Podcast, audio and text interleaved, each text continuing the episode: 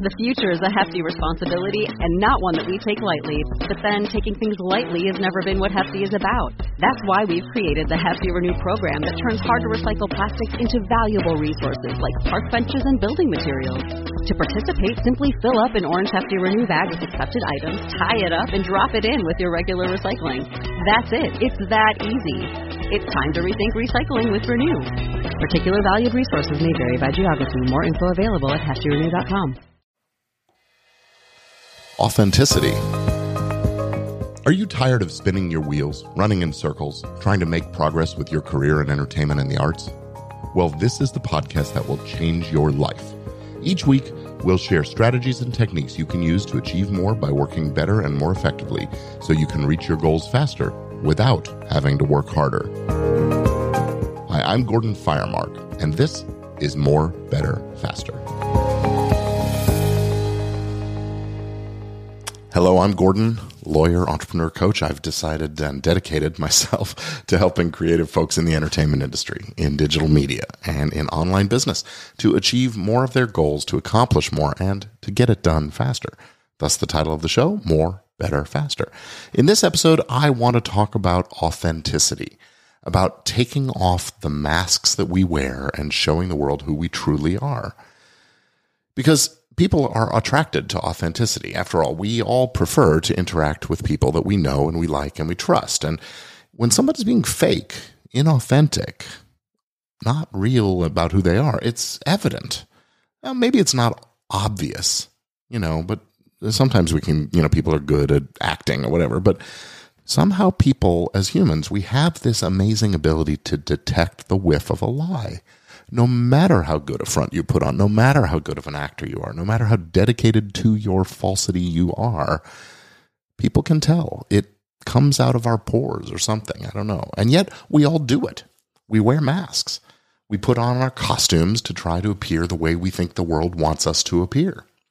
I used to be guilty. I still am somewhat guilty of this. Who am I kidding? Suits and ties, a detached demeanor, serious business. That's what I thought people expect and want from lawyers. And to a certain extent, that's a truth. I mean, there's a reason these conformities exist. You know, we, have set up these things, but so much of it is also um, archaic, outdated stuff. I mean, the idea of putting a piece of fabric around your neck and tying it in a special knot and making it look just so, um, that's a personal beef for me. So, yes, I, if I am going to court, if I am going to a, a very important business meeting, um, you know, I'll, I'll, do it. I'll still put it on. But that I, I, recognize that I'm being a little inauthentic about who I am and what I am when I'm doing that. In, in, a social, a personal life, we do the same thing. We'll choose to drive a, a posh car or live in a big house or in the right neighborhood to project the right image about who we think we're expected to be in society or how we want to be perceived in society. But the truth is, this can be really stressful damaging to our health, to our relationships, to our sense of well being. And it can put the brakes on progress toward goals and fulfillment and success. So the, the answer is to be true to your authentic self, be more true to the authentic self. That's the answer, but it's not easy. So authenticity is a concept in psychology, existential psychiatry, existentialist philosophy, and aesthetics. And in existentialism, authenticity is the degree to which a person's actions are congruent with their beliefs and desires, despite external pressures to conformity. Great philosophers like Sartre, Kierkegaard, Nietzsche, and Fromm have all addressed the need for authenticity. In fact, this concept of authenticity can be traced all the way back to the oracle at Delphi. It gave the advice to thine own self be true if that's not about authenticity, I don't know what is. Authenticity, being your authentic self, is incredibly freeing. It unshackles you from the need to conform to others' expectations. It releases us from the need to keep up all the false faces, the masks, the costumes. We don't have to keep all that stuff straight. We're just free to be. Now, I am not advocating total nonconformity. After all, that sort of leads to chaos. We still have rules that we have to follow, the law, right? Unless we're determined to change an unjust law by some kind of a protest or something like that, we generally we follow the law. We need to be morally and ethically aligned with the society that we live in. After all, you know, thou shalt not kill, right? Um, it, it, I would say that if your authentic self is someone who wants to just go out and kill willy nilly, then seek help. that's that's something beyond what I want to get into here. But we need to be morally and ethically aligned. We need to live within the confines of the social contract that society is. Society depends on us all being in sort of agreement about what's acceptable and what's not. And yeah, we push the boundaries and there are people on the edges. And I guess what I'm saying is be those people out on the fringes, out on the edges. It's okay. Because conformity become because being authentic means you can be your own weird, unique self in many ways within those confines. My friend Bobby Klink has this uh, concept of more cowbell.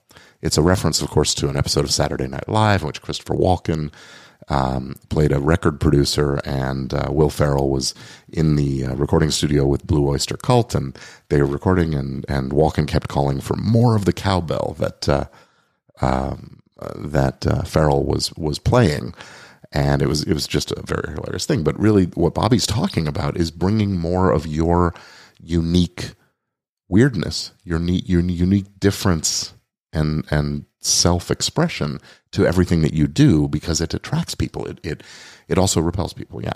So promoting yourself, being being distinctive is good. Setting yourself apart is good. It gets you noticed. And yeah, it, it will alienate some people, but it will attract more of the ones that you want to be with anyway.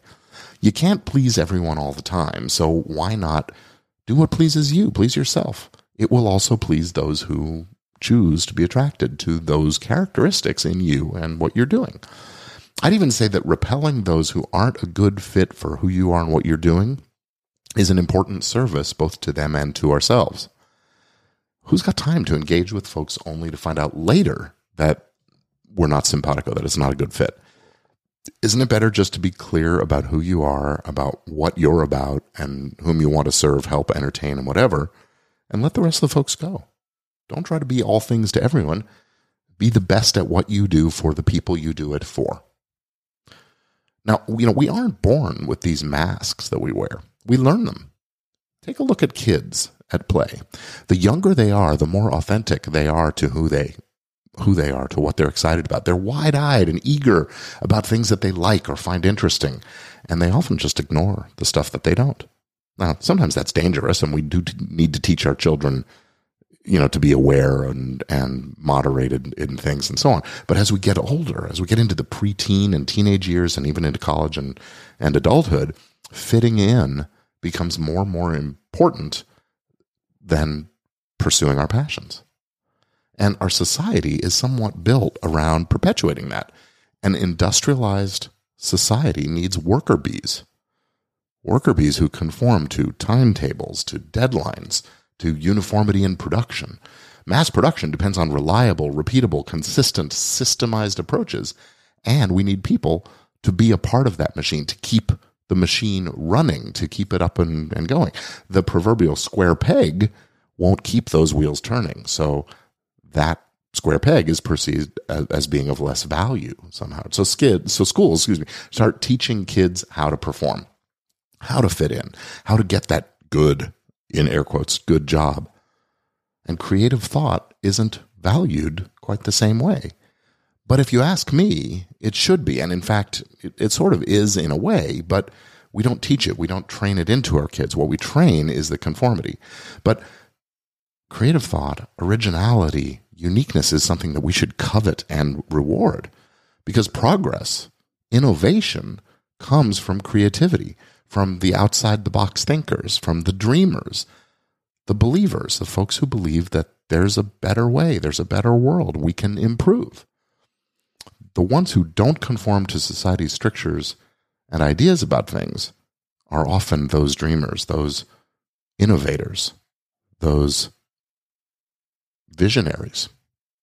So reconnect with that authentic you. Here's a, a strategy or an exercise you can use. This is going to take some time. Set aside some time to really meditate about who you are. Maybe take yourself on a little retreat, a few hours or a whole day or a weekend, whatever, a quiet time where you're going to really think about and meditate about whom you are. This is totally a worthwhile investment of your time dig down deep into your values. What are they?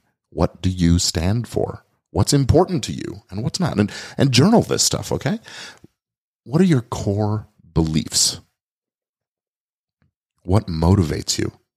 Ask yourself, why do you do the things you choose to do? And why do you not do the things you choose to avoid, procrastinate, or just that you dread? I'll say those last actually are really, really good indicators, starting with the maybe the things you don't want. What are your uncrossable lines? What are the things you hate? What are the things that make you feel icky? These are great indicators. Dig deep and ask why. Peel back the layers on both what you what motivates you, what what and what uh, demotivates you. Go down into the why, many many layers. I like to say seven layers deep. Do that seven layers dip kind of thing. Keep asking why until you get to the raw core of the visceral response. Why do you respond the way you do to doing these things? Is it exciting? Why is it exciting? Is it something you hate? Why does, why does it make you hate it? And it might help to have a partner in this exercise or an accountability team or a, a, coach to really help you dig into this. But it actually could be a really interesting group thing. Get three, four, five people together and sit down and, and meditate on this for a while and then ask each other the why questions. Ask yourself what really lights you up. What kind of work does it? What kind of activities do you just get a charge out of? What kind of art? What kind of music? What kind of people? What kind of style? Whatever else you can think of. Pay attention to how you feel when you're around certain kinds of people, doing certain kinds of things, attending to certain kinds of of uh, activities or perceptions or whatever. And these become the things that you want to seek out. Always be trying to allow that your personal vibrational frequency to move upward on the on the frequency scale. Higher frequencies attract higher frequencies. So ask yourself about what is it that elevates the frequency you vibrate at. Those are the things you want to seek out more of. And I'm going to do another episode soon about harmony and finding those personal frequencies and the ones that complement yours and that help you elevate up to the next next uh, octave, if you will, for frequencies. Okay, but what brings you down? You also have to ask yourself this because these are going to thing, become the things that you want to avoid.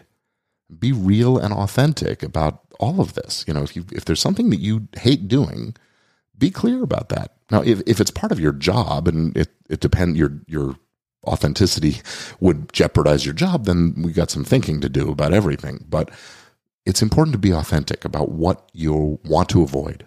You got to be honest with yourself and with others when you are avoiding things. Otherwise, you're letting people down, and that's a low vibration kind of activity. So, but being authentic is high vibration. So, do you say, "Hey, look, you know, I don't I don't like doing this. I'm sorry. I, am not going to be good at it. My performance was going to suffer. Is that you know, you can look for ways to offload that. And there are going to be people who love doing the things you hate and people who hate doing the things that you love. So find those complementary, those harmonies and work with them.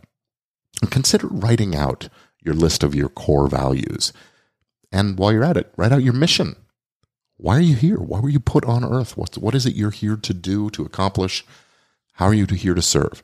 And ask yourself who you are when you're really dedicated in, in that dedicated service of those values. Who do you have to be to do those things, to accomplish what you're out to accomplish?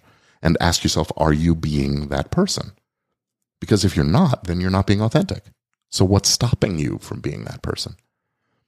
I also say it is okay to change who you are so you can be the person. It's not okay to fake it. You have to really mean it. You have to really be the the person that accomplishes the things you set out to, to do. And being authentic about that authentic in the transition and authentic in the fact that you've changed is tremendously empowering. When you find yourself feeling the urge to put on a mask or a costume or a uniform or a persona ask yourself why. What does this serve? What could happen if i don't what does the mask accomplish? Is it really necessary? Now, it might be, as I said, if it's part of your job that you need to sustain you while you do this growth and change, then you may not be ready to, to be completely authentic and you have to put on that mask for a while. But it's for a while, it's not permanent. And if you're being true with yourself about it, you know that it's not the authentic you. It's it's who you are at work. right? Actors do this as a matter of course. They are putting on the persona, the character of a different person when they get on that stage or in front of the camera. And they are being authentic in approaching it as the job. They're being authentic in experiencing the emotions that that character would experience and they're having a life experience of them of their own by doing that. So that's a kind of authenticity. It's okay to have a mask on if you're aware of it and you're conscious about it and thoughtful about it and it's temporary. So, if it is necessary in order to retain your job or some kind of status, then I would ask yourself the why question again to go deep into why is that important or necessary for you. Basically, I guess I'm advocating questioning why the rules exist. Whom do they serve? What do they accomplish? And why we choose to do the things we choose to do. Okay, so now take a step out and say, okay, what makes me weird? What makes me special and unique? And embrace these things. Explore what could happen if you really double down on the things that make you weird, special, unique. What's possible for weird you? Try it on for size. I think you'll find that being your authentic self is far more comfortable than the costume you've, be wear- you've been wearing up until then. Now, it might feel very awkward or scary at first to go in this direction of authenticity. And I'm not saying you have to do it all at once and make a giant shift and, and go from, um, uh, you know, button down Wall Street white shoe lawyer to, you know, moonbeam following poet. uh, and even just talking about it that way is sort of a weird way of articulating a dichotomy. It's not a dichotomy. It's a, it's a, it's a spectrum. So it's okay to move along the spectrum toward who you really authentically are over time. But get there. Make it sooner than, than later. And ask yourself, hey, if it feels awkward or scary, why? What am I afraid of? Because facing our fears usually leads to real growth. So you know what to do. Get comfortable being a little afraid about how people are going to respond, about what's going to happen in your life and your world. Get comfortable being authentic because it will serve you to do so.